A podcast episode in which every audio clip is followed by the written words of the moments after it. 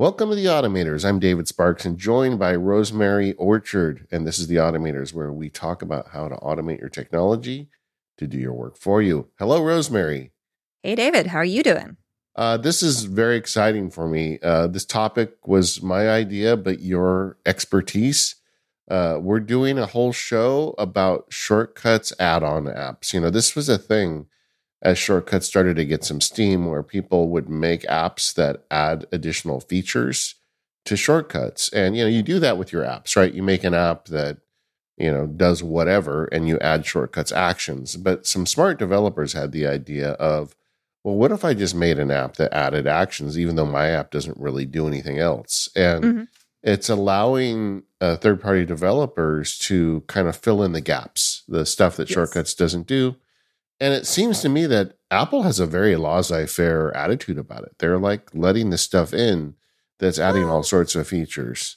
Yeah, I mean, yes and no. I remember um, Alex Hay, who sadly is no longer with us, when he submitted Nautomate to the App Store. Yeah. Um, it App Review rejected it and said, "We don't think there's a market for this app."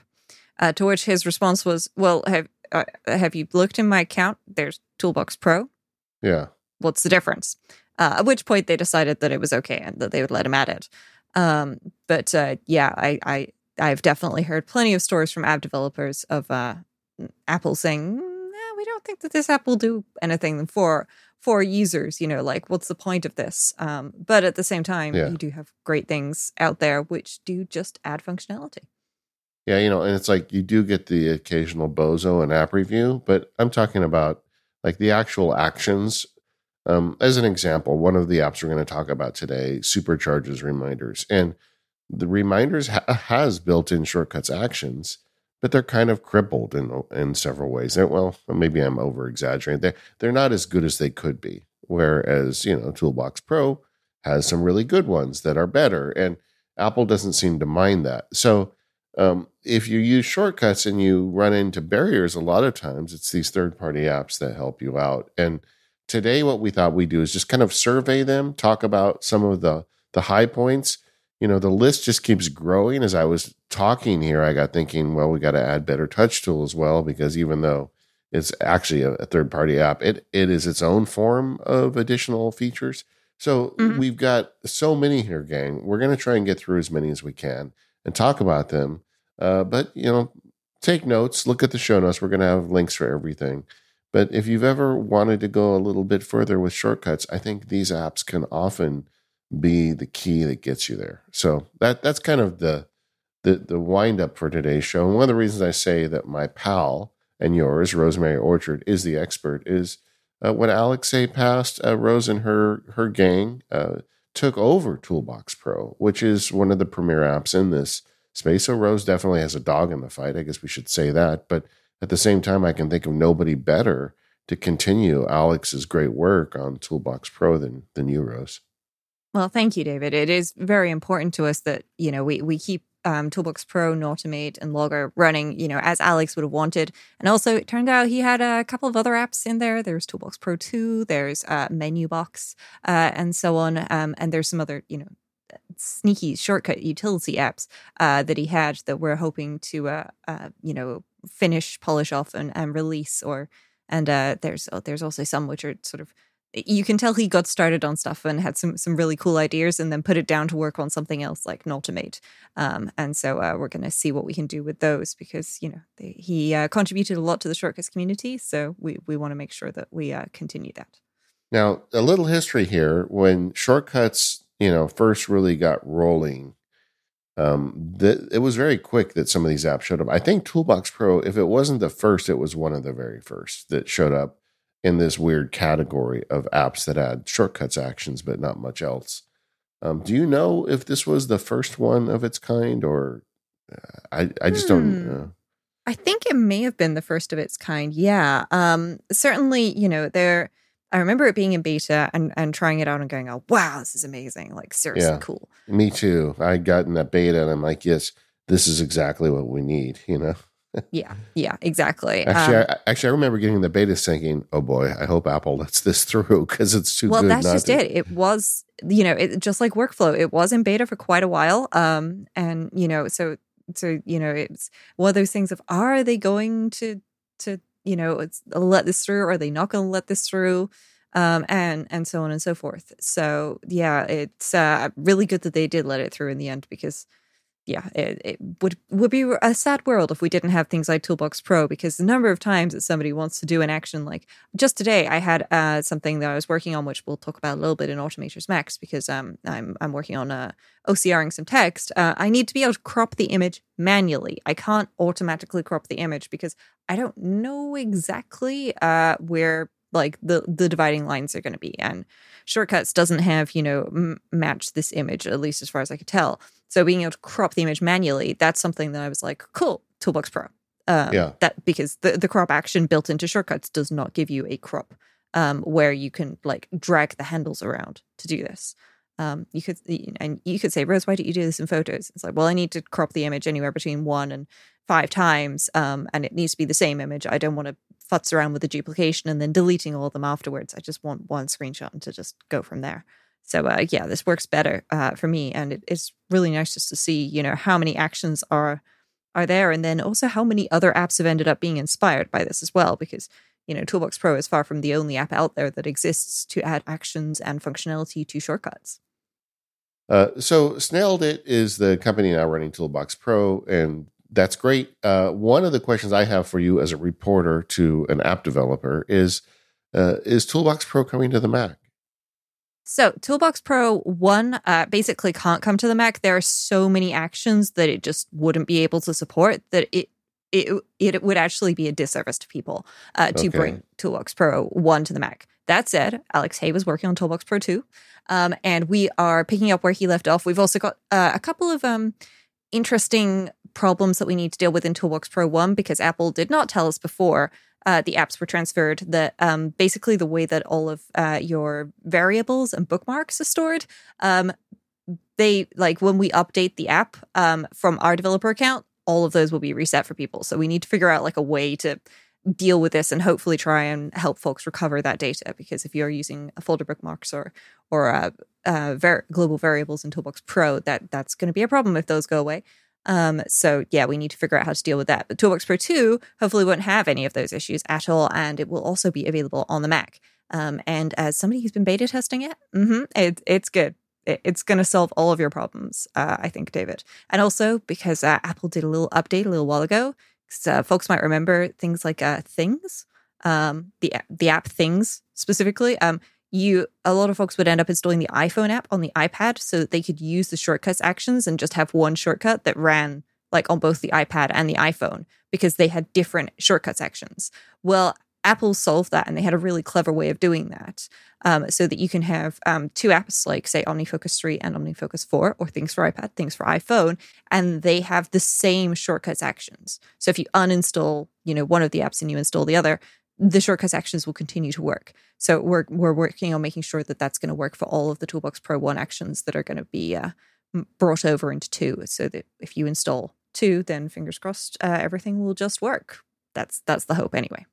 And when we get to a point, you can do a public beta of Toolbox Pro 2. Hopefully, we can announce that on the show for the audience. Yeah, yeah. yeah. We're not sure at all yet when that's going to be because we want to go through this and make sure that we do it right and we don't like you know screw a bunch of stuff up for people. But uh, yeah, when when we get to that, I will definitely be announcing it here. Anyway, we've been talking about the politics of it. We've been talking about what the app does. So let me describe it as someone who's not making it but uses it regularly. Toolbox Pro to me is the app I always go to when I need something better. Uh, a good example is I'm doing a lot of stuff lately in the MacSparky Labs about reminders. It's, you know, reminders just keeps getting so good that a lot of people are saying, I just want to use that. You know, can you make it work? And I think a lot of the tricks to making it work are shortcuts because, like, it doesn't really have templated projects. You can have a templated list, but not really like if you want, for instance, they have a new feature where you can make a Kanban, but if you want to make mm-hmm. subtasks under it, there's no way to template that, but you can by building it out in shortcuts. But you find all these limitations in the shortcuts implementation of reminders. And it feels like the reminders team has got a lot they're doing, and the shortcuts is just not getting quite as much attention as it deserves. Well, mm-hmm. Alex and now Rose uh, have this great set of reminders um, actions in Toolbox Pro that honestly run circles around the ones that Apple makes. I mean, like one of the things I can do now is get the UUID, the unique identifier of a uh, as a, of a reminder, which means that I can link it somewhere else in a different application and like mm-hmm. all this stuff that I just don't know that Apple will ever do. But even the create reminder task they have there is better than the Apple one. It does, you know, it gives you more options. Some of the stuff on the Apple thing just doesn't work where this one is fully baked. And um, and this is just one example. I mean, this uh, uh, Toolbox Pro is not just a reminders alternative. I mean, they've got stuff on images, dictionaries, calendar entries, contacts, you know, anything you want to automate. The, the list of actions they have for audio is really impressive. I think it's about 15 or 20 different things you can do. And all of these are bits that just go a, a little further than what Apple's given you, and sometimes quite a bit further. So you it is, you know, the app is appropriately named. You know, Toolbox Pro is just what it sounds like. Yeah, well, th- that was the aim around it. And, you know, originally reminders didn't have the ability to do things like edit a reminder. You can edit a contact in shortcuts or a calendar event. So the way that people would work around it is they create a new calendar event and delete the old one. Um, but that only worked if you could add everything that was on the original and something like an exchange calendar, uh, like especially something that was maybe like an a meeting invite that involved other people in a meeting room that didn't always work right. Like that had a huge amount of potential to go wrong. I remember testing, uh, doing that at some point and discovering that it unbooked my meeting room for me um, on something. Yeah. Now, fortunately, because I was aware that I was testing it um, and that things could go wrong, like I was watching it like a hawk and immediately rebooked my meeting room manually so that nobody else took it because otherwise I was not going to get a meeting room for like a year and a half at that point. Um, so yeah, I should probably have picked a different event to test it with in hindsight, but you know, whatever. Um, so uh, yeah, being able to do things like that, and I, I, I, I fully believe that you know Alex Hay in particular was one of the people that helped push um, the the the number of actions that we get in shortcuts now from all of these apps because if Toolbox Pro hadn't been there with people using these these things, um, then I don't think people would have, you know, I don't think Apple would have gone, huh, maybe we should just have shortcuts actions in everything. Um, and I, I I wish the reminders team had a bit more capacity so that every time they added a new feature, somebody also had a, a, a, story. This is usually what you call it when you when you're developing um, you've got you know stories which have got tasks inside of them and then there are also bugs potentially related to a story potentially just related to existence in life um, and uh, you have to fix the bugs and write the stories um, or solve the stories um, but yeah so I, I, wish that they would have a story for every reminder uh, every new feature that was, was added to reminders and safari and notes and things like that. The notes team have done an incredible job this year. They're just absolutely nailing it. I love that. Um, but uh, yeah, as it is, uh, reminders and uh, Safari in particular lagging a bit behind, which is a real shame.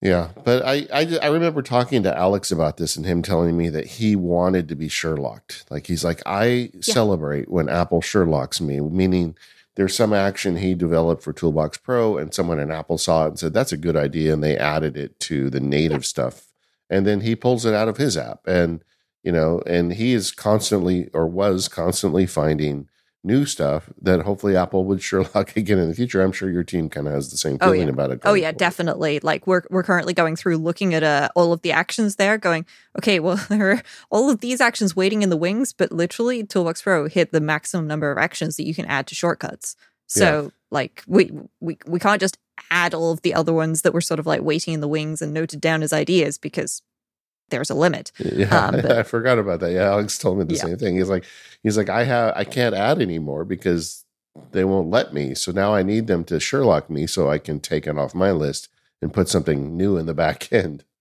Yes, exactly. I but I think I suspect things like generate UUID and stuff, they're probably never going to get Sherlocked. Get oh, colors oh, yeah. as hex or get colors from this image and things yeah. like that. But getting your connection status and stuff like that, that you know that that's that's been just pulled into your device, which is now a, a, variable that just constantly exists in shortcuts. When you go to insert a variable, then your your devi- device is just one of those things that's that's always there, which is just really nice. So yeah, it's uh it's good that there's definitely some things that over time we're going to be able to uh, pull out um, of this so that people can uh, actually just use uh, you know, the native shortcut sections. Okay, uh, we have a long list. I want to get through more, but before we go, so I've told you lately my favorites have been the reminders ones because I've been doing a lot of work with them. But honestly, my favorites in Toolbox Pro are just usually whatever I've worked with last. But what is your favorite set in Toolbox Pro, Rose?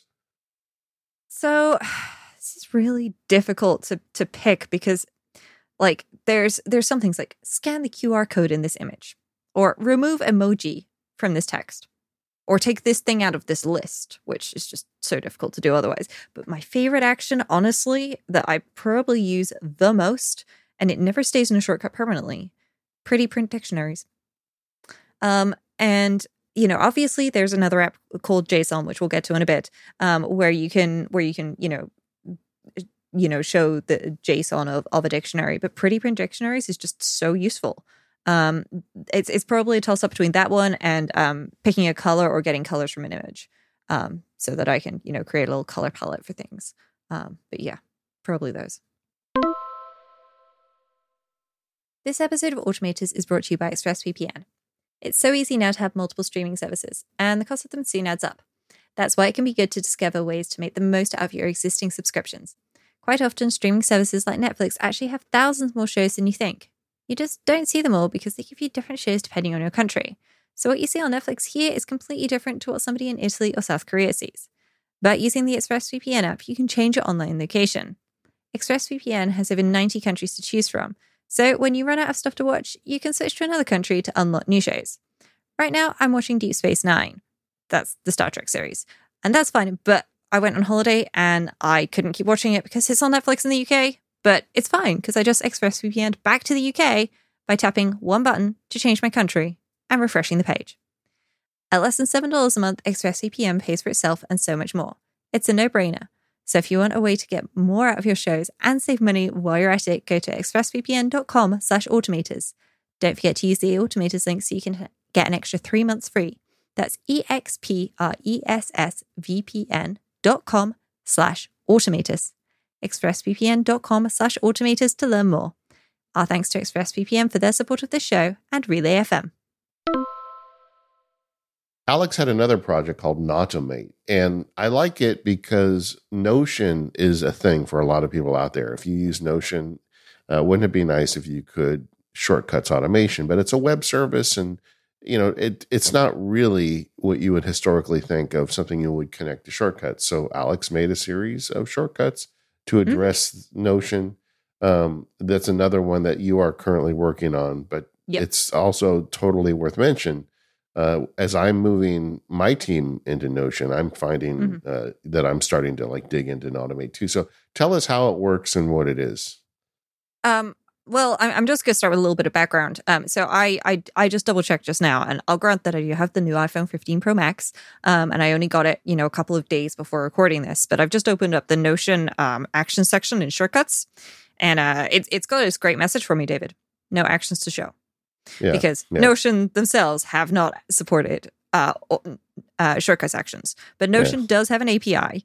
Um, and so what Nautomate does when you when you launch the app um, uh, and you you go into the the settings, you tap on integrations, and then you, you add an integration, and it walks you through setting it up. Um, so you'll need to get an API key from Notion, um, and uh, then save your integration, and then at that point you get a whole bunch of shortcuts actions in shortcuts from Nautomate, and they're also listed in the action section uh, inside the Nautomate app. But if you're looking for, okay, what can I do with this? Then there's also a shortcut section, which gives you um, some little, you know, there's tutorials, there's some various examples like an inventory scanner or getting a Notion ID, but it will walk you through doing things like creating a database, creating a page, working with smart blocks to add uh, a rich text page to Notion and stuff. So yeah, with with Nautomate, the idea is that pretty much anything that you could do with Notion via the API should be available inside of Nautomate. Um, and uh, yeah, so it'll get you your databases, get you details of your databases. It'll get IDs from URL, give you options from various selects that you've set up. Because the whole thing with Notion is it's it's a personal wiki, but it's not a database in the sense of just rows and columns. It's also like uh, every every record is a page. It can have sub pages and it can have things that are related to it and images embedded in it and so on. So it's not just text. It's way more than text. Um, so yeah, it's it's really cool that we that that's a thing. And I've been working on moving some of my stuff into Notion as well because I'm a diehard Airtable lover. Um, you know, you can pry Airtable out of my cold dead hands, but especially now uh, we're working on Nautomate, um, I'm having I'm having to get more familiar with Notion, and so I'm moving some stuff in there. And I have to say, I'm I'm liking it. You know, for for for the things that I'm moving in there, I'm being very careful about what I move over, and I'm trying to only move over the things that I think will benefit. Um, but uh, so far, it seems to be working out pretty well for me. Yeah, like so. What I'm doing with it is, um, I have a small team, and we are decided to put some of the pending projects uh, team wise into it. Now, now, I still have my personal tools, you know, OmniFocus, Obsidian, yada yada, and I can automate all of those with shortcuts. But what I wanted to do was create a record in Notion when I set up a project for myself on my local Mac, and that's something that I probably could have done with web calls and like I could have hacked it oh, together, yeah. but it's so much easier with Nautomate, you know. And then once you create the handshake with Nautomate, um, there's really a lot you can do. I mean, again, you can generate UUID, you can create a database, you can add a block, but I'm using it in the most basic way. I just want to add a record to an existing database, and uh, that kind of stuff is is easy peasy for this thing, and if you are interested in shortcuts and use Notion, look no further. I mean, it's an entire app dedicated to it.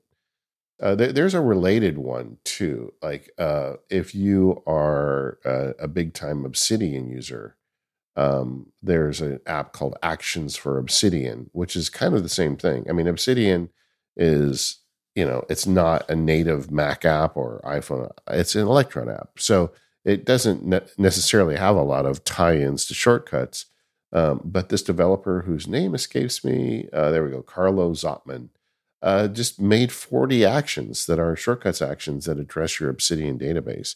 Very mm-hmm. clever and just great idea. And uh, I was on the bait on this one as he was developing it and just kept getting better with every release. And this is another example like Nautomate, where like you're using an app that historically you would think, well, there's no shortcut support for this. But then a third party developer comes in, figures it out, does all the wiring for you. All you have to do is download and pay a few bucks for their app, and you're off to the races. Yeah, and uh, honestly, that's that's just one of those uh, you know great things about these apps where you know yes you can figure out how to use Obsidian's URL scheme or um, you know how to um, sync Obsidian with Dropbox, and then you know put stuff in there via that, but then you lose some of the the niceties that you get from Obsidian Sync, or you do what I did for a while, which is set up a double sync, so syncing via Obsidian Sync, and then one computer is also syncing it to Dropbox, so that you get like the double. Um, but then it just opens up possibilities for something to go wrong. Um, and my problem with URL schemes is I always think that I remember what they are. I really, really, really need to learn that my memory is not perfect because every single time I'm convinced that I know what the URL scheme is, I'll type everything in and click it or run it, and then it, something goes wrong somewhere. Um, and so I really should just you know copy copy paste, or in the case of Obsidian, yeah, I'm I'm also using actions for Obsidian. I've given it a good try over the last couple of weeks, and I have to say I'm really liking it.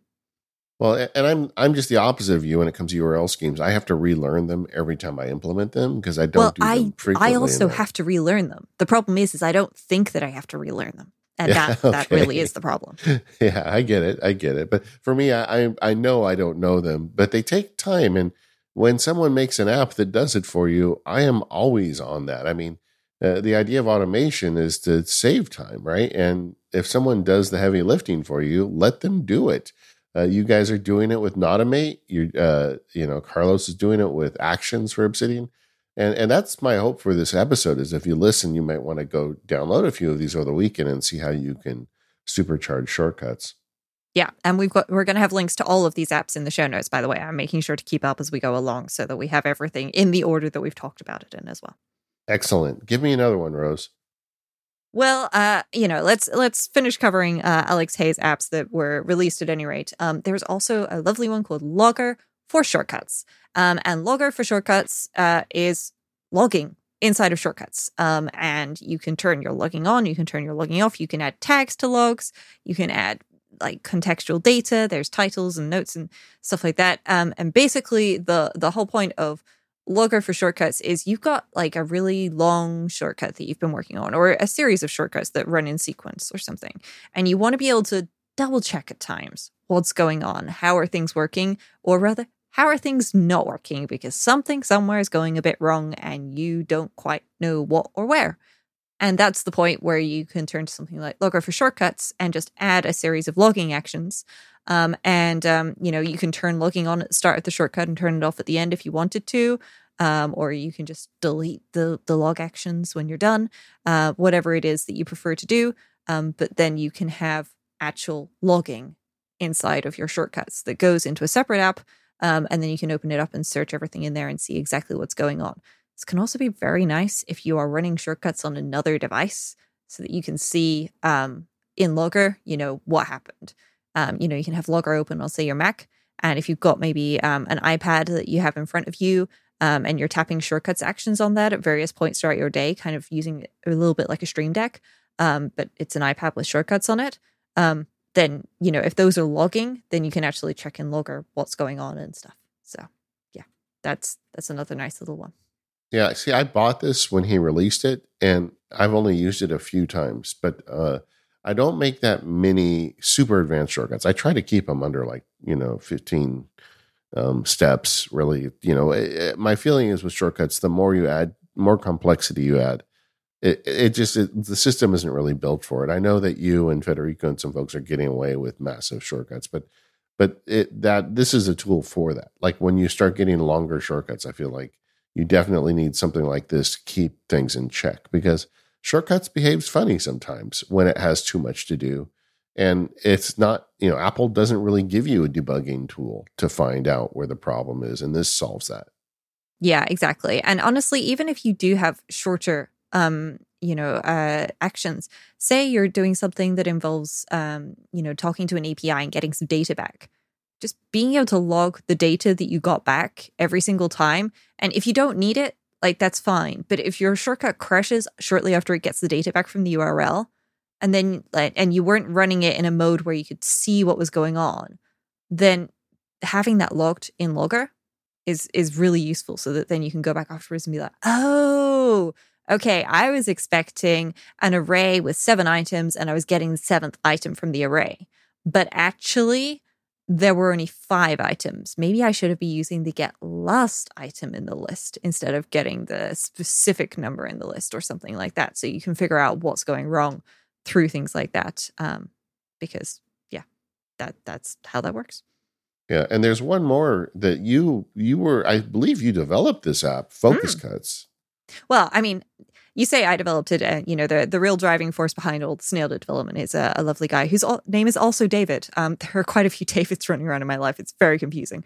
Um, but uh, yeah, he he was the guy who actually uh, wrote all of the code for for this, and I just filed a number of bug reports and did a, a lot of parsing of some weird files that are available on your Mac. Um, yeah. Focus Cuts um, is a, a lovely app on iPhone and iPad. You can get your current focus mode you can't do it on the Mac. Why? I don't know. But it's just not an action that's available on the Mac. I um, hate so that. Thought, I hate that. Right. So you can just to be clear, on your phone, there's an action, get current focus mode. And then you get on the Mac and it's not there. I don't know why. Yeah. What yeah, happened? Good, did, well, did that guy go to lunch that day and just forget? I mean, what what happened? Yeah, I mean, I, I feel like they per, they permanently forget about a number of things on Mac OS, or like they they just decide like, oh, nobody will want this, and it's like, yeah, but when you run the shortcut, it crashes on your Mac. Like yeah. at least give us the option to make it not crash. But what you can now do, of course, is get your device. If your device is a Mac, use the Focus Cuts action because Focus Cuts is only on Mac because it can't work on on iOS. Um, but use the Focus Cuts action to get your current focus mode. Um, and uh, yeah, that that will help you out there.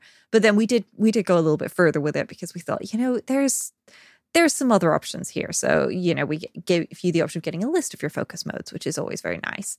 Um, yeah. And then there's a little menu bar utility where you can have different shortcuts show up in different focus modes. And not only will it show you the icon of your current focus mode, it will also show you the name of the focus mode there if you want it to. It doesn't have to do that. It just it can just show you the icon. So the idea is that you can replace um, the uh, the native um, uh, focus mode menu bar or um, uh, I've forgotten the name of what it's actually called, but they're usually referred to as menu bar apps, utility apps.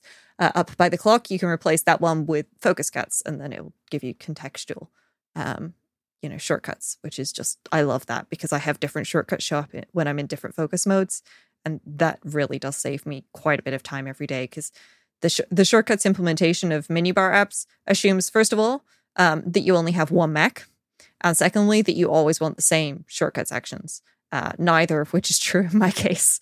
Um, so yeah, it's it's nice to have the option of doing this in FocusCuts where it's deliberately set up per machine. Yeah, and I really believe that like that is something Apple will never add, right? Even if you buy FocusCuts and and next year Apple adds the check on the Mac to say, well, what focus mode am I in? They sure like one piece of it, but the the more advanced stuff that you get with these apps that stuff is never going away. I mean, Apple's never going to make a thing where it's contextual in your menu bar and gives you a list of shortcuts. That's just, I feel like that's just something they won't do, you know? And I mean, that's one of the reasons why we added that feature as well, because we were like, well, if we get Sherlock next year, we don't want people to feel like, you know, they they paid a little bit of money. We, we're not charging a huge amount for it, but we don't want people to feel like they paid for something that, you know, now, now they're getting for free. We want them to still get some value out of this. And so by making it into a menu bar app, it turned out it solved a whole bunch of problems that I, I wasn't really aware I was having until we solved them, at which point it was like, oh, this is actually a really good idea. I'm very glad we did this.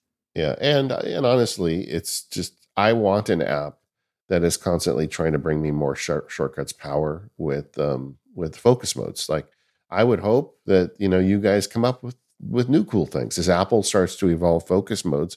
You know, maybe there's more stuff you can do. And uh, so uh, I, I want to support that and I want it to continue. I have a list for you. Someday we'll talk. I don't, I'm not going to put you on the spot here on microphone, but I, I have ideas. Cool. What about uh, Pushcut? Now, this is a, an app that you've also worked on. You know, Rose's Rose and David and her her group of friends gang eh, has kind of absorbed a lot of these types of apps over time because they're hard to make money on. Uh, can I just mm-hmm. say it? All right, you know, a lot of people I mean, start them with good intentions, but then they're like, hey, I got to make a living and this thing isn't doing well. Well, they've become kind of like the gathering place of those apps and they're able to bring scale and a bunch of smart people. And and you should pay them for these apps because they do need to make money on them, but they've also figured out a business plan to make this work. And and so uh, naturally, a lot of the apps we're going to talk about today are apps that Rose has an interest in now. But I don't want to mean that make that the reason we don't talk about it on the show because these are great apps. But mm-hmm. Pushcut is one in general. Like I, you were such an advocate of this app, and now you're oh, a yeah. developer on it. But. I feel like every time it comes up on automators, I get email from people saying, "I just don't understand." What does Pushcut do? Because it's confusing for people like you. What, I'm running a server on an iPad. What? Uh, what's well? Going? I mean, give us the give us the story, Rose. Tell us what this app does that's just one of the things that Pushcut does. So Pushcut started out as a way to give you choices. Okay, so at sunset, if you're at home, um, instead of just having you know your your smart home turn on your lights, it can give you an option of like, hey, do you want you know halloween lights or do you want um you know cinema mode at home? What what do you want?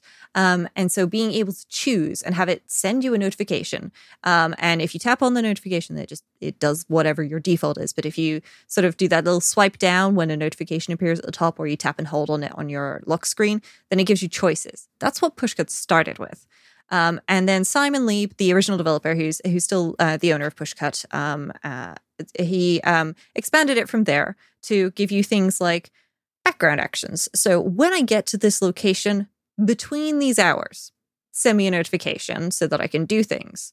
And he realized that you didn't just have to send a notification, you could also just do a thing, like get the contents of a URL. Um, and so that, you know, that became a very useful thing just to start with. And from there, it grew into the option of running your own um, pushcut server. So a pushcut server could be an iPhone or it could be an iPad or there is a beta, folks, um, and we'll try and put the the link to that in the show notes um, uh, for pushcut for Mac. Um, now, of course, caveat: not everything that runs in shortcuts on iOS and iPad can run on the Mac, so you're going to have to be a little careful with your shortcuts. But that's that's not something that Pushcut can can handle for you, unfortunately, not just yet anyway. Um, so there's the option of having a server which just sits there, and it can listen and go, "Hey, is something going to tell me to run a shortcuts action here?" Um, and you can trigger those from shortcuts on another device. You could trigger it by a Zapier, if this and that, make um, 4 million Integromat, um, or um, through one of those background location things, or from a notification that you send to yourself. Um, so, you know, you might have a notification that you send to yourself at, say, um, 10 a.m. every morning when you've been at work for like an hour and a half that says, hey, like get up and stretch. And then when you when you've when you've done the getting up and stretching and maybe grabbing some coffee or something, um, you you tap on the notification and then it runs off and it goes okay like let's let's have a look at the meetings in the calendar but it could do all of that on another device so it doesn't have to be running on on your iphone or ipad or whatever it is that you've tapped on the notification from. Um, so that's you know that's kind of the original part of pushcut. So that's already a lot. And then notification uh, and then widgets came along. Um, and widgets are amazing pushcut lets you create custom widgets so I have a countdown for the Relay FM event in July next year in London. There's a live Relay FM event in London, folks, next year. Um, and I'm going to be there, and David's going to be there. And I've got a countdown for that on my home screen. Um, and when I tap that, um, it will open the Relay FM uh, page for, for the London event. Um, but I created that using Pushcut because I can have that update every day.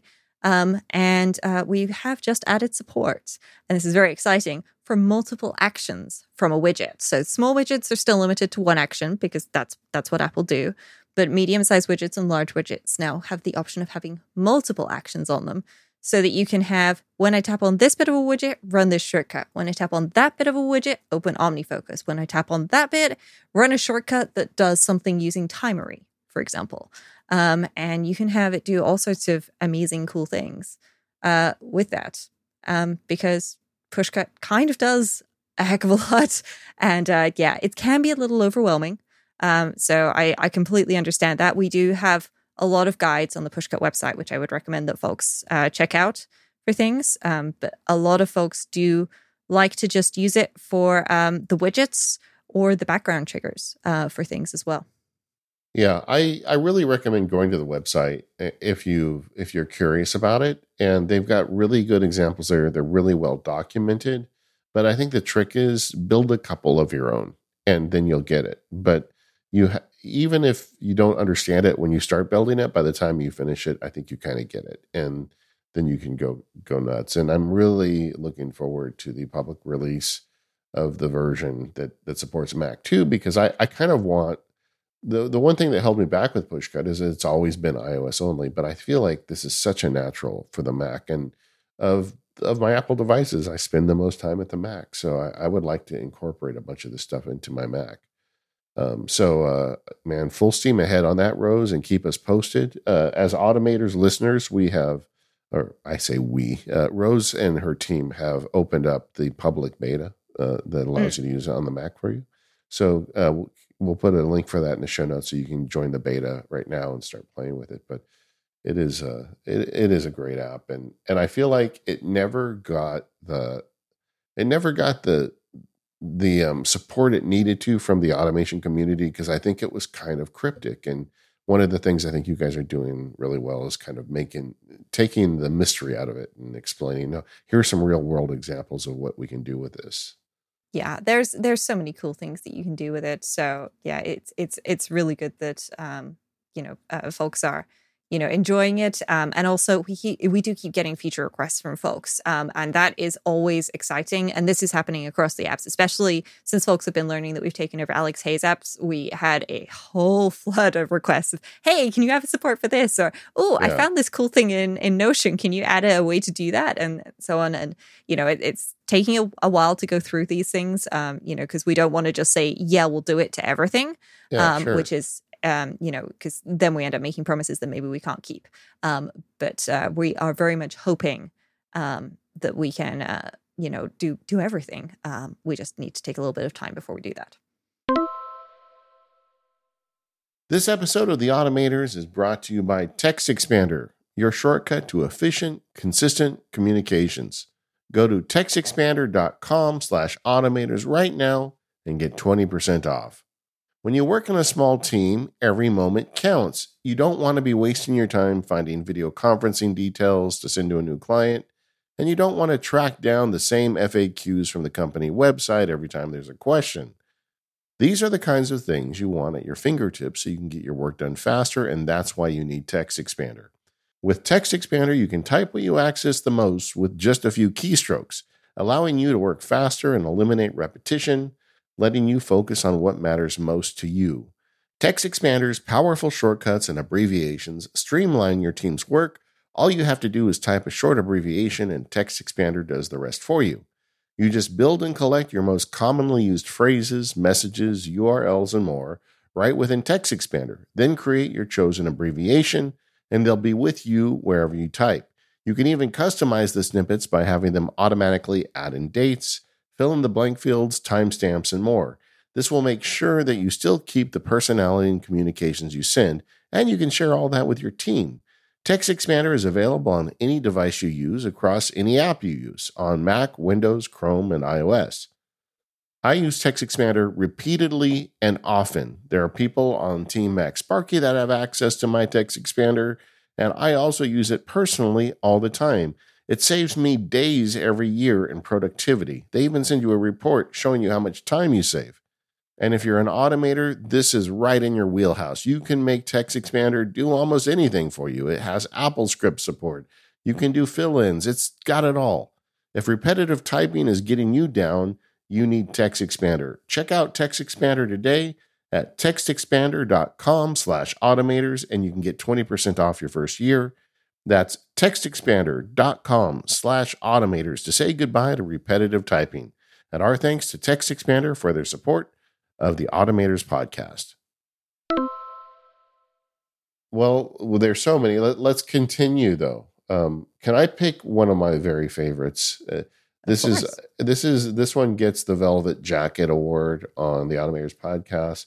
Data Jar, Data Jar just solves so many little problems for me. Um, you know, the thing is that Shortcuts doesn't have global variables and data jar it becomes a source of global variables and shortcuts. And yeah. uh, simon has been a guest on the show. He's just one of my favorite um, developers. He's just such a cool guy. Every time i talk to simon i feel like i just want to hang out with him you know? Mm. can i yes. say that? I have a little bit of a crush on him i think you know just a just like a nerd you know developer type crush. Don't get weird yeah but he just he's cool you know but so so he came up with this idea of global variables so like the idea of it is like I've got a bunch of them populated with like my phone number and my address and different things. And when I want a shortcut to call that stuff, I can do that. But if it changes, then I can just go change the global variable and it updates automatically in all my shortcuts. It's just, it's such an easy little problem to solve that Apple, I don't think will ever address, you know, and uh, Data Jar, man, go check it out. Yeah. We'll put a link in. Yeah. I don't know what else to say about it, except it's just, you need global variables, and there it is.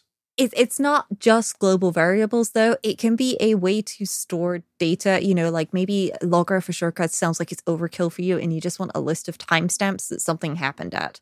Well, you yeah. could use DataJar for that. Um, and what I really love about DataJar as well is like you go into the app, it's visually pretty, like it looks nice, and you can you know see things, and you can say, hey, okay, so I'm going to add some data. You don't have to open the app and uh, to use it at all, to be clear. You can just do everything in shortcuts. But you can go into the app and manually add data and modify data and change something from being a number to being a Boolean, for example, um, and stuff like that. So, yeah, it's just really nice to use. Um, and uh, I, am using the rainbow icons, uh, David. Um, I'm not sure what, what icons you're using, but I love them because they're just so colorful and it, my mind can associate the different colors with the different types of data. Um, so, little bonus tip for folks there. I, am just looking at mine right now. I've got so many. Like, I have my in, in the United States, you have a tax form called a W 9. And when mm-hmm. people pay you, they need it. I saved it as a data jar. Um, entry, just the PDF of it. So I can just drop it in into a shortcut when people want it. I, I, you know, I've got all, I don't know why, I have one here called the best number and it says seven under it. I, everybody knows the best number is 42. How did what what did I do there, Rose? I don't know what happened. I don't know what you did Yeah. there, David. But the uh, these, but it, it's it's really fun, and um, and the other thing I forgot to mention is, in addition to like global variables that it can remember and use repeatedly, it's also just a way to remember something for a shortcut for later. Because shortcut, this memory only lasts as long as the shortcut runs, right? So Yeah.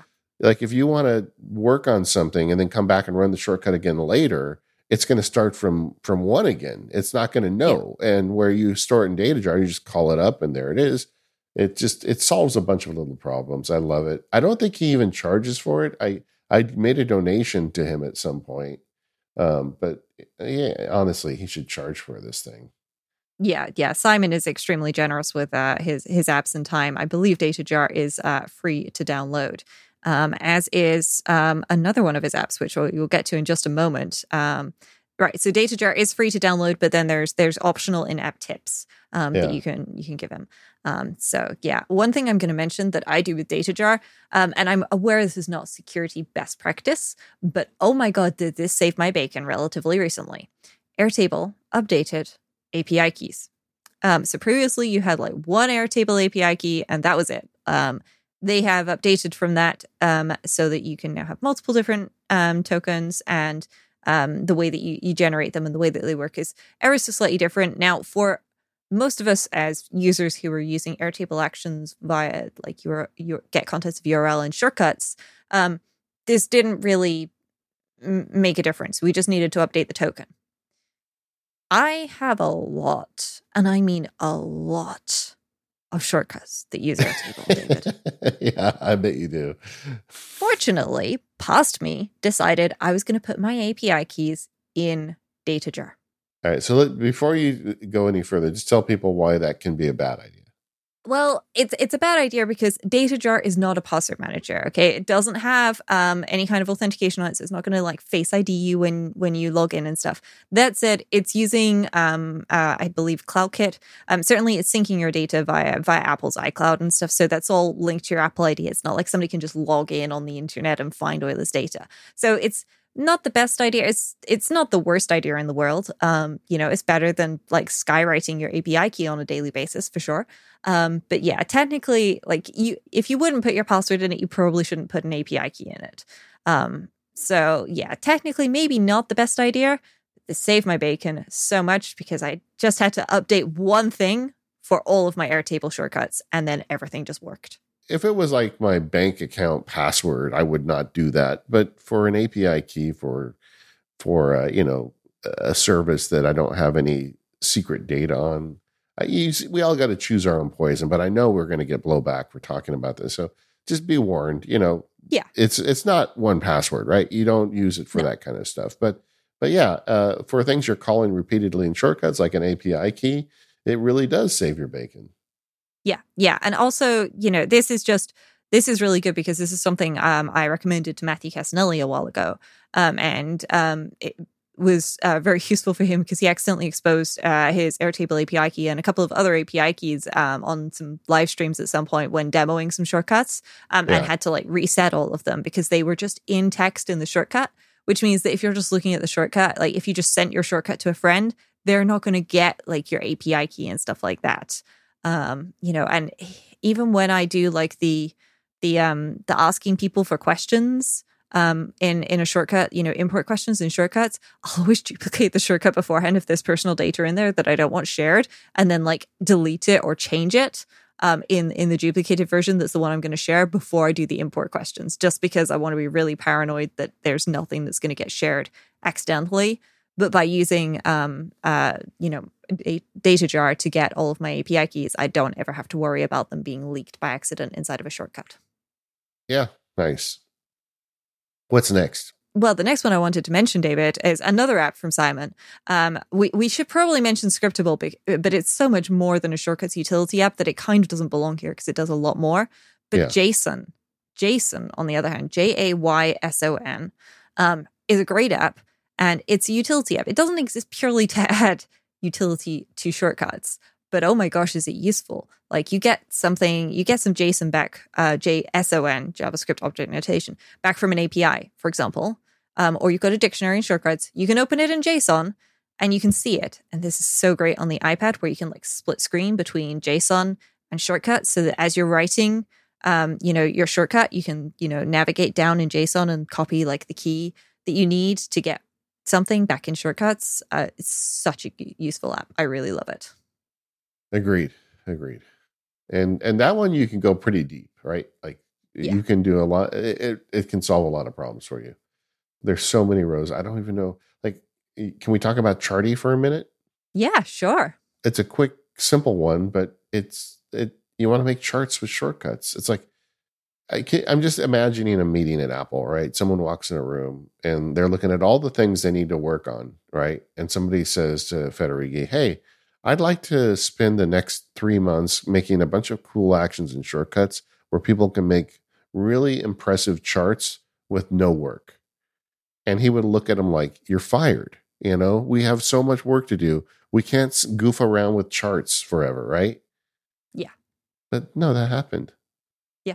It, it did happen. And not only did it happen, but like those charts can also be widgets um, you know, because who doesn't love a nice widget on their home screen? Yeah. Um, and uh, especially if some data that you've been you've been working on. Um, you know, so you could be it could be you know like a, a, a chart of your toothbrushing data, for example, out of yeah. HealthKit if you wanted. Um, you know, stuff like that. That that's just really cool. Um, that you can make that, and you can literally make charts out of anything that you like. You know, if you've got a set of data if you can like there's a whole bunch of charts in there. Whatever you want to do pretty much you you can you can do it. Um so yeah i i would recommend that uh if you potentially want to like make something pretty out of some numeric data look at charty because charty is great. And if you're collecting a bunch of data in data jar and you want to put it on a chart you could do that you know and um and this is another app that's it's kind of weird right uh, that somebody would think to do this, but then the developer did a great job of tutorials, walkthroughs, examples. So you know we don't have time on the show today with all these these apps, but the uh, if you get this app and you want to make nice charts, you'll be surprised how quickly you're you're doing it. Yeah, yeah. And you know when I said earlier, these aren't really apps that do other things. Um, the best versions of these apps all do have apps, right? When you open them, they give you a list of what it does and examples. And I, I, that's been true for every app we've talked about so far. And I, I guess I should have been saying that because it, it, they don't just leave you in the lurch. You download the app, you open the app, and it gives you samples and examples and screenshots. So it really gives you all the tools you need to kind of get these things working for you. Yes. Yeah. Exactly. Um, so another app um, that I I want to mention, uh, David, just because um, it's it's an app that's been around for uh, a little while now, um, and it was written by some friends of mine actually, uh, Elsewhen. Um, so, um, if anybody has ever seen um, a uh, tweet as he used to post, and uh, any social media post by Mike Hurley, who's advertising his Friday Keyboard Club, you might have noticed that what he does, he posts um, uh, flags and then times next to them.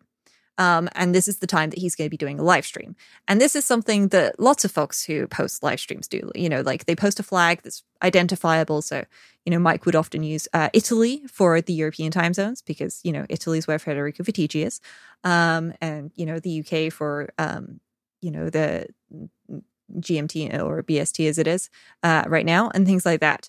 But creating this list can be a bit of a pain.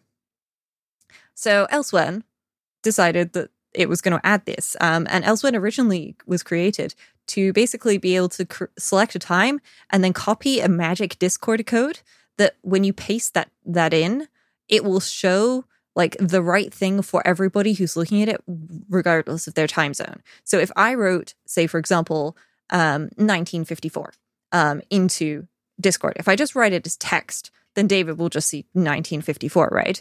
But if I used a Discord code for that and pasted it into Discord, David would actually see 1154 which is the time right now in California, like you know, translated.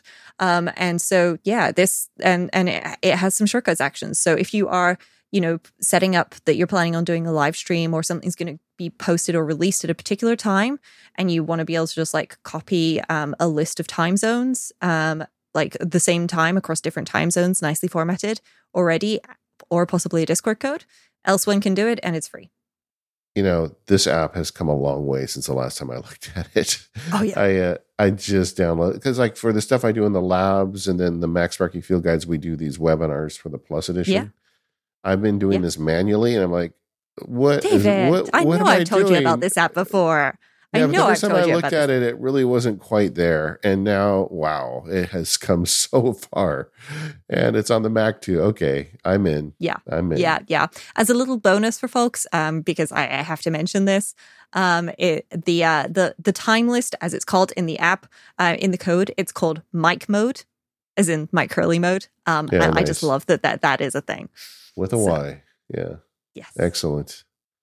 Okay, well, see, you got you got me on one roast. I thought I had these down. and and and it's a free app as well. So you know, if even if you have like colleagues and there's just like one more time zone involved, like being able to like constantly like just hit like a copy button for like a meeting time, like select an event in, from a list of things that it picks out of your calendar, and then like copy the start time so that you can like send people a reminder that this is at blah blah blah this time. Like being able to just do that um, and and know that it's going to be right every time, so useful. Yeah, but you know, one thing I would say, I feel like overall these developers are all being too generous. Like I want more apps like this to exist. The only way that happens because the people who are making them are smart people is if they get paid for it, you know. So I really wish they would all have at least a donate button um and uh, you know as as users if you can swing it and uh, one of these apps you find you use a lot, even if they didn't charge you, find a way to send them some money or something just to you, you want to encourage the stuff to continue. And uh, I feel like sometimes, uh, for whatever reason, the automation community, a lot of our, our developer friends are afraid to ask for money or they're just too kind. I don't even think that they're, they're afraid. They're like, oh, I just did that. You know, you can use it. No, man, we want this stuff. Well, in Elsewhen's case, they do specifically say that in lieu of donations or paying for the app, they would like you to donate money to St. Jude's Children's Hospital, um, Well, which uh, Relay yeah. has just done another marathon fundraising session for, including a 12 hour podcastathon. Genuinely amazing. Um, huge amount of money raised. But yeah, the the, the lovely developers, um, as uh, the name of the Elsewhen folks is, would like you to donate to them instead of sending them money. So yeah. I would like to nominate to the list BetterTouchTool. Uh, so, uh, BTT, as I lovingly call it, is an amazing Mac app, and they uh, they were very liberal about adding shortcuts to BetterTouchTool when they added it, and I feel like maybe because BetterTouchTool doesn't go through the App Store or whatever, it's like they pulled one off, and the shortcuts actions are so powerful. When I did the the shortcuts for Mac Field Guide, I called BetterTouchTool my secret weapon because all of the Mhm. actions that I wanted Apple to do that they didn't do, um, they added in BetterTouchTool. Like, you know, push a button and a menu item. Like, I even asked an Apple person about that when we interviewed them on Mac Power Users. They said, Oh, I don't think we're going to do something like that. Well, it's in BetterTouchTool and that and many other things like it. So, any kind of automation you want to hack together on your Mac with shortcuts, so often BetterTouchTool is the secret sauce to get you over the finish line. Yeah, and just like um, Keyboard Maestro, it's got some of the the same actions that Keyboard Maestro has, but in Keyboard Maestro, you'll need to put them into like a whole macro to use them, um, because like finding an image on the screen or clicking at it, um, like that's something that you'll do like inside of, of Keyboard Maestro, but uh, you can find an image on your screen using BetterTouchTool, and then use like that that output and optionally move your mouse to it and things like that just inside of a shortcut. So if you don't need, you know, everything else um, around it, then then you can use that. But honestly, um, it, it, it's just so useful. Like there's there's options for mission control um, and showing previews and moving and dragging your mouse, like just saying, being able to say like drag this thing um, here or saving your current window layout um, and stuff. I really wish Moom had uh, shortcuts actions. Really need to uh, to write to those folks and, and ask for some for some uh, shortcuts actions because that could be really useful for me. Yeah, that it would easy. I mean, we we've got the little hack we do with the with the Apple script, right? And Mhm. that's well, yeah, executing Moom is fine. It's just Yeah. creating, like saving a window layout. That would be very nice to do as part of like a thing because I could imagine like getting a list of my currently active apps, save into a bunch, and creating a Moom snapshot and things like that. Um, you know, like I could imagine doing that with a shortcut, and at the moment, can't quite do that. So Yeah. yeah, have to yeah, figure out no, I like that. some yeah, good one. there. Yeah. What's another one on our list here, Rose? Uh, well, uh, I've got um, a couple of uh, nerdy mentions, um, but I'm going to start with a, Oh, wait, a nice wait, little easy you're one. gonna wait, wait. You're gonna you got a nerdy mention now? Okay, well, I Well, guess it's time. I mean, I was going to go with an uh, go with a less nerdy mention, um, because um, have you ever had like I don't know, say a link to a Zoom meeting that you use on a regular basis, but you don't want to open it in your browser and then have it open in the Zoom app? You just want to straight up open it in the Zoom app, right? Yeah. Well, that's what Opener is for. So Opener is an app, um, and um, it, it basically um, sort of came into existence for uh, things that like didn't properly necessarily open deep links, um, or so that you could work around like, hey, um, like the Twitter uh, links or the Reddit links don't want to open in. Um, you know, this app, obviously, unfortunately, my favorite um, Reddit client is now dead, sadly, because um, Reddit killed Apollo, uh, which is very sad. But Opener, you know, was created basically to just let you open apps in uh, open a- URLs in specific apps and it works in shortcuts. So I have a number of shortcuts which will just like open a Zoom URL in Zoom and things like that. And this is just so useful um, that yeah, it's it's really hard to explain in some ways because it just opens a URL, but it doesn't open it in Safari. It opens it in the correct app. And that just makes my day every time because I don't have a bunch of useless Safari windows uh, hanging around or tabs hanging around later. I think that's easy to understand. I mean, a lot of apps use URLs as ways to trigger things. As automators, it's it's often for us the shortcut, the easy way to get something to happen. But so often it has to go through Safari first, right? It, it opens a browser and then goes to the thing, and it's just so frustrating. And this this allows you to bypass that. Exactly. And they have shortcut support, which is why it's being discussed today. Yeah, yeah, exactly. And it's it can be useful for all sorts of things like opening AliExpress apps in the right thing or opening Amazon um, links in the Amazon app um, and stuff like that. But you can also like specifically open things in third party browsers and it's got a URL scheme. Um, so, um, and it can also um, detect um, AMP links to open them if you wanted to. I personally don't like Google AMP links because it it kind of breaks the way a whole bunch of websites wanted to do things in the first place um, and deprives them of revenue. But like the fact that if you're on a really bad connection, it can do that um, and load the page that you do desperately need to load because it's got you know the the information in about the restaurant that you're trying to find or something can be very useful. All right. Why don't you pick another one, Rose? Uh, yeah. Okay. Then uh, I, I I gave folks a, a you know everybody kind of gets this one. Um, so the next one I'm gonna give folks is one that maybe is not such a wide audience. Secure Shellfish. Now, Secure Shellfish is far from just a shortcuts utility app. To be clear, um, it exists to add SFTP servers to the file app. Um, now, some of you might be going, "Whoa, uh, brain is checking out." Basically, think of it as a way to uh, log into certain computers and just make sure that their files are also available in the Files app on iOS. It's very useful. Um, like, you know, I have my server that my website runs on, and I can have that in the Files app on iOS because of Secure, Shellfish. But what it also has is shortcuts actions. And um, I don't know how many folks have tried this, uh, but when you SSH into something via shortcuts, um, there is the option to change from password to SSH key. Um, and I can copy a key or I can generate a new key. Uh, I don't have the ability to import an SSH key. Um, so if there is a key that I want to reuse, like for example, adding a new key to that server perhaps is very problematic or something, um, that is not something I can do. So I then am stuck with password authentication. If, however, I decide that instead of using the run script over SSH action, I would prefer to use secure shellfish, then the SSH keys that I've got in secure shellfish um, will uh, will just you know work. Um, so I can you know I can start an SSH terminal from there. I can get files. I can download files from it, create directories, backup things, all sorts of stuff. So yeah, if you need to work with servers via SSH and SFTP, um, and you might want to do it in shortcuts, try checking out secure shellfish. Uh, I've got another one for you. Uh, actions for shortcuts, and this is similar similar to Toolbox Pro, but it seems like they've kind of given space to Toolbox Pro, on and they're just picking actions that are generally not in Toolbox Pro. So it's just another list of additional actions. Uh, they their Mac app, I believe this is true on iOS too, but their Mac app doesn't give you samples and a listing. It's very naughty. It just says, "Oh, we added a bunch of stuff shortcuts. Go have fun." Uh, Hmm. But you know, but at the same time, it does add more stuff, right? You want to convert a date to Unix time. You want to ask Chat GPT, um, do a check to see if Bluetooth is on. They they've got just like everything else. They've got a whole bunch of stuff here.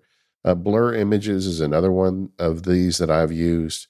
Uh, get SF symbol image. So they've got some very useful uh, shortcuts actions here, and you just add a pile of them to the shortcuts, you know, dictionary. So you download this app, and it's again a few bucks. I don't remember how much I paid for it. I bought it years ago, but now I've got a whole bucket of things I can do in shortcuts that I wouldn't be able to do otherwise, and uh, it's another one definitely worth checking out. Yeah, absolutely. I've got another nerdy one for folks. Uh, sorry, folks, but this this is genuinely a, a very nice uh, one that you may find very useful. If you ever need get contents of URL, but maybe you need the same get contents of URL multiple shortcuts, or maybe you've got quite a long shortcut and the get contents of URL is like halfway through it and something's changed, um, and you need to like figure out what you're getting back and what's going on and stuff like that. It can be really, really, really difficult to work with. Um, and so I found, um, and I'm pretty certain I found this because uh, the developer um, was using something, uh, a library that Simon Støvring created um, as part of one of uh, his apps um, uh, that he was working on. But this is HTTPBot.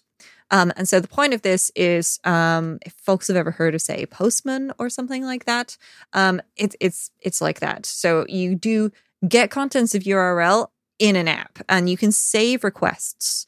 Um, so every get contents of URL could be a request, which means that you can use the same one across different shortcuts if you want to. Um, you don't have to. You can create lots of new ones, um, and uh, you can you can favorite things and so on. Um, but um, yeah, basically, it just is get contents of URL with extras, um, so that you can you know uh, manage your, your authentication and save credentials and stuff and reuse it. So you you don't want to be me and and have all of your Airtable API keys and in shortcuts, you can just have you know managed authentication inside of um, HTTPBot. So yeah, get contents of URL, but just a bit nicer and uh, more easy to test and reuse. Oh, you got me again, Rose. You got me again. I'm sorry, David. I- I'm getting this It's one. for your own good. No, it is because for my URL spelunking, I need help, and this is it, looks just looking at the screenshot. I'm like, yes, this is data I would like on occasion. I'm buy, I'm buying this one or downloading it. I don't know. Yeah. Going back to something a little, you know, more in the norm, uh, drafts. We have we can't do a show like this without mentioning drafts. Uh, the drafts has its own shortcuts actions, which is great, but it also does so much more than that with shortcuts. I mean, one of those things that I I do just end up using um, drafts for is like you know obviously I add stuff to drafts, right? That's that's one of the things that I probably do like the most uh, with with shortcuts by far. Um, but something else that you can do with drafts, like there, there's so many things that you can do with drafts where it doesn't even need to use um, the drafts app. Um, so, um, for example, um, there's utilities like Markdown to HTML and HTML to Markdown. You might think, huh, don't those kind of exist in shortcuts? Only if you convert it to rich text first, which doesn't always work perfectly. Um, there's a utility for arranging text um, and, and so on. And yeah, you can also uh, run drafts actions on text. So there's the option to run a drafts action on a draft, but you can also just straight up run it on text without a draft existing. So you don't actually have to create and then delete a draft if you don't want to. You can just use drafts to run the magic that is in a draft section on something else. Um, so yeah, uh, I I really really like this um, as as as just a utility app as well as an app that I use all the time. Yeah, it's just like another example of an app that just develop they give so much to shortcuts in terms of actions that you find yourself using even when you don't think you're using the drafts app. Drafts is still a, a piece of the shortcut, you know, recipe that makes something automate for you. Uh, so another one I'm going to mention. Don't worry, David. I'm going less nerdy now. Um, a, little bit less nerdy. I know folks like uh, shortcuts automations, and um, mm, Mac OS is a little problematic when it comes to shortcuts automations. Unless you've got Shortery, because Shortery shortcuts automations for the Mac. That's it. That's that's that's my whole pitch. Like I, I think that basically just sells it for most folks right there. Uh, Yeah. because it's it's it's shortcuts automations where where most folks, if they're gonna run shortcuts automations, probably want them in the first place. Yeah, it, that makes no sense to me that we need this app, but Mm. I'm glad we have this app. You know, Exactly. Right? Yeah, like why why do I need this app? But also thank you, thank you to the developer uh, whose whose name I've I've forgotten. It's now blurred out. Um, oh, unit number five. Um, yeah, they they they're they're not using um uh, like their their name name. They're using their company name. Um, but yeah, this this app is is very very useful. Um, so I highly recommend it. why do you think Apple hasn't I got to this? So I guess the question I should explain for people who aren't aware is you can add like personal automations to shortcuts on your iPhone and on your iPad and do cool stuff. And it's and they have shortcuts on the Mac, but it doesn't have that button isn't there. You can't do it. Ah, I I I feel like this is one of those things where part of me wants to, uh, part of me thinks that like it's something to do with like some Apple exec somewhere was just like no that's a step too far. We're not letting these cool kids do what they want.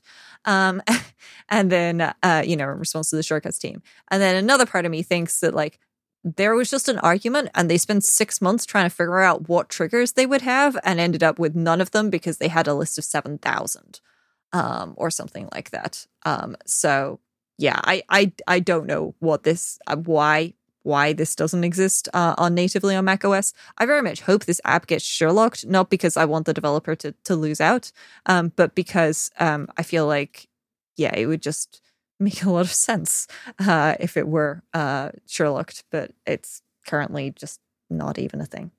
Yeah, like as an example, in the MacSparky Labs, I had a, a labs member write in for work. He's got a, a work app on his iPhone, and they want him to be on a VPN every time he logs in. And I'm like, well, if they do it right, you really don't need to be on a VPN. But he's like, yeah, but I need to because that's what work wants. So he has to go into the VPN app. He has to turn it on. Then he has to go load the app. And then when he's done with the app, he turns the VPN off. I'm like, well, that, that's an easy problem on the iPhone. You use Yeah. shortcuts automation. They have an application trigger. So when you when you click on when you open the work app, have it go to your VPN app of choice. There's a there's an action in shortcuts that says enable my VPN. I released a video on it to the labs members showing them how to do this. And then you can have when you exit the app, you can have it quit the VPN. All that's easy. That's not possible on the Mac. He wrote me back afterwards. Well, how about the Mac? I'm like, well, you gotta Well, you gotta buy it. The good news app. is, is connecting to a VPN on the Mac, if it's using the native Mac OS um, networking, that is Yeah. something that is available now in Ventura, at least. Um, so it should also be available in Sonoma.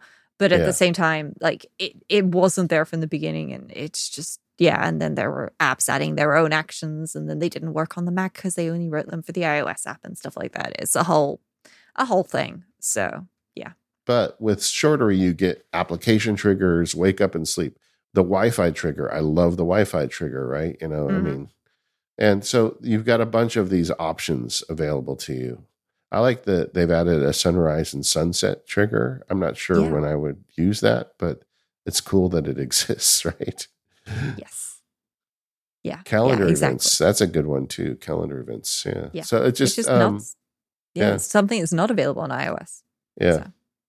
Shortery, Well, um, yes. Yeah, that's shortery. Um, shall we shall we have a quick chat about some other useful um Mac apps while we're here? Because um ShareBot and MenuBot kind of have to be mentioned, right? Because if like so Apple kind of fixes in Sonoma with um uh, ShareBot at least where uh or maybe it was even Ventura where um apps like uh, shortcuts are properly in your share sheet on Mac OS, but Yeah. ShareBot got there first.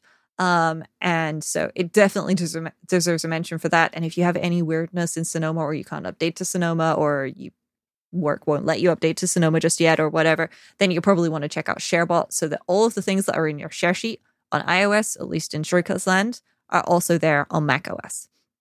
Um, so yeah, that's it, that that's as simple as it gets. It puts shortcuts back in your share sheet, um, which is you know probably what you want. Um, and uh, the developer actually makes a whole host of little utility apps, including one called MenuBot, um, which does um, better shortcuts menu bar stuff. It's not um, necessarily focus mode contextual like FocusCuts, but it, it is better than the the native um, the native uh, shortcuts integration. Yeah, uh, we and I think we can't talk about Jose without talking about HomeBot. Oh yeah, HomeBot and QuietMeet have to be like the two bonus recommendations, which aren't technically shortcuts apps, but they enable so much other automation that yeah, it, it it's genuinely it, it stuns me every single time that I look at um so this is uh, Pedro Jose Pereira Vieito. I'm really, really sorry if I pronounced your name incorrectly, uh, Pedro. But um, yeah, he, he he's got so many, so many great apps. Yeah, like there's like an extension make, to make Pass Safari is another one I've used. Yeah, Yeah. Make Pass. That's a great Yeah. one. Exactly. So yeah, like just like Home even if you're there going, I, I'm not sure about this. Like, are you ever playing music and you just need it to like auto pause as you go into a meeting? QuietMeet. It exists. It works. Like he added um, support for a couple of other things based on my request, which was so appreciated uh, because uh, Teams didn't work really well um, to start with, and he he did a whole bunch of work to make Teams work for me, um, which I really appreciate. Um, and then work switched to Slack, and now we switch back to Teams, so it works again. Um, so yeah, I I highly recommend it. HomeBot will let you like create uh, URL schemes for for HomeKit stuff, so you can use it from your Stream Deck. Like, yes. Yeah. Yes. it's great. All right. Uh, did we cover them all? I think there was a couple more. You you said um oh you know QuietMeet. We got that one too. Well, there we yeah, go. yeah, yeah. I mentioned that, that, that's one. quite a list. That's quite a list. It is. It is. Um, I think there are two other things that I would like to mention. Um, if you ever need to like download files um, as part of like a shortcut and like keep them around for a bit, but you don't want to keep them around forever, uh, you might want to put them into something like a shelf app, like Yoink, uh, which is a great shelf app for Mac OS and iOS and iPad OS. Um, and uh, yeah, it it will let you stick a file in there. It'll let you get files back uh, using shortcuts, all sorts of things. Um, and it, this is honestly one of those things where I just stick stick a thing that I know I need to do a thing with. Like uh, if I download like a PDF or something, I'll put it there, and then when I've dealt with it, it'll just go away magically, which is perfect. You know, I need I need to spend time with Yoink because I I've been using Dropzone forever because I've just got it so automated. Like I've got the things where I can move Oh, I stuff use to both. folders. Yeah. Uh, yeah, I, use both. I need to find I use Dropzone place. for action this thing right now, and I Yeah. use Yoink for put this thing here while I do some stuff, and then I can grab it. and you can grab it with a shortcut, which to me is irresistible. So I'm probably going to have to Mm-hmm. go back into Yoink. And uh, the the developer is is of, of Yoink is great. He's made a whole bunch of um, useful apps, including um, some very nerdy developer ones. Um, Backlog is one of my favorites. Like whenever something weird happens on my Mac and I have to send like a developer a log, but I didn't have the console open, I'm like Backlog. Um, that that app will save me every time, so I can send folks um, some some logs. Uh, another one that we've got to mention because uh, we would be doing a disservice to ourselves um, as well as the rest of the universe if we did not. Keyboard Maestro. Um, Keyboard Maestro is so much more than a shortcuts utility app, but it can run shortcuts and it can be run from shortcuts. And it can also do some other stuff as well, like calculating things, which can include like more than just calculating stuff. Um, like it can filter um, things and, and stuff as well. Like it's, it, it it's, yeah. Keyboard Maestro definitely deserves a mention. Um, we can't talk about it now because we're going to run out of universe if we try and fit that into this podcast episode. But yeah, you should be checking it out.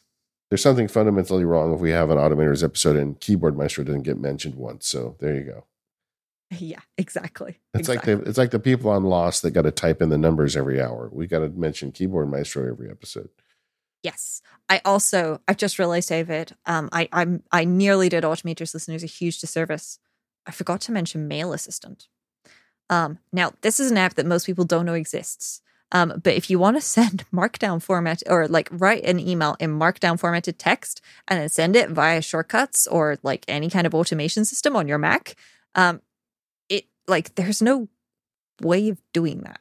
Like it just doesn't work. So Greg Pierce, developer of Drafts, created this little app called Mail Assistant. It's free to download and use, um, and basically it exists to allow you to send mail um, properly using um, drafts on the Mac. Um, Yeah. and but it, it has a shortcuts action as well um, and it will let you like ch- have a checkbox for it. send this is HTML um, and what to send it from and the subject and adding twos and CCs and BCCs and stuff. So yeah, Mail Assistant. Have to mention that. Yeah, how could we forget? He, Greg Pierce is such he is such a treasure to the automation community because he sees a problem and he just solves it and and he just keeps doing that. Yeah. All right. Well, look, this is quite a list. This was a really it was a lot of fun. I, I think in the future, if if you have questions about some of these specifically, let us know. Like if you try some and like an action isn't working right for you or whatnot. There is a feedback form at the Relay website. We want to do some more question and answer shows because I feel like those really help a lot of people. And we'd love yes. you to let us know if you're trying to implement these or do something and you think it should work and it's not, let us know because um, we've given you a lot today. Now go try and make something with it. Uh, let us know how it goes exactly and it, you know it's so much fun diving into these apps as well um that you know it's great that said uh, i will say you know if you're going to send us a, a, a, bug report for an app uh, please make sure to send that to the developers of, of the app and there'll be like a contact button um in in the app store um for all of the apps that we've mentioned so yeah uh, if you if you have any bugs related to Alex's apps or FocusCuts or Pushcut or something, please don't send them to me. Uh, send them to uh, the right email address because then they go into the right like buckets and get dealt with appropriately instead of landing in my inbox, which currently has a very large number of unread emails. I'm gonna have to figure out some kind of automation for that, David. Uh, yeah, well, we have to get on that, Rose. Anyway, wow. uh, we are the Automators podcast. You can find us at relay.fm slash automators. We want to thank our sponsors this week, and that's our friends at ExpressVPN and TextExpander. On the Automators Max today, we're going to be talking about Rose's new implementation of OCR automation and travel.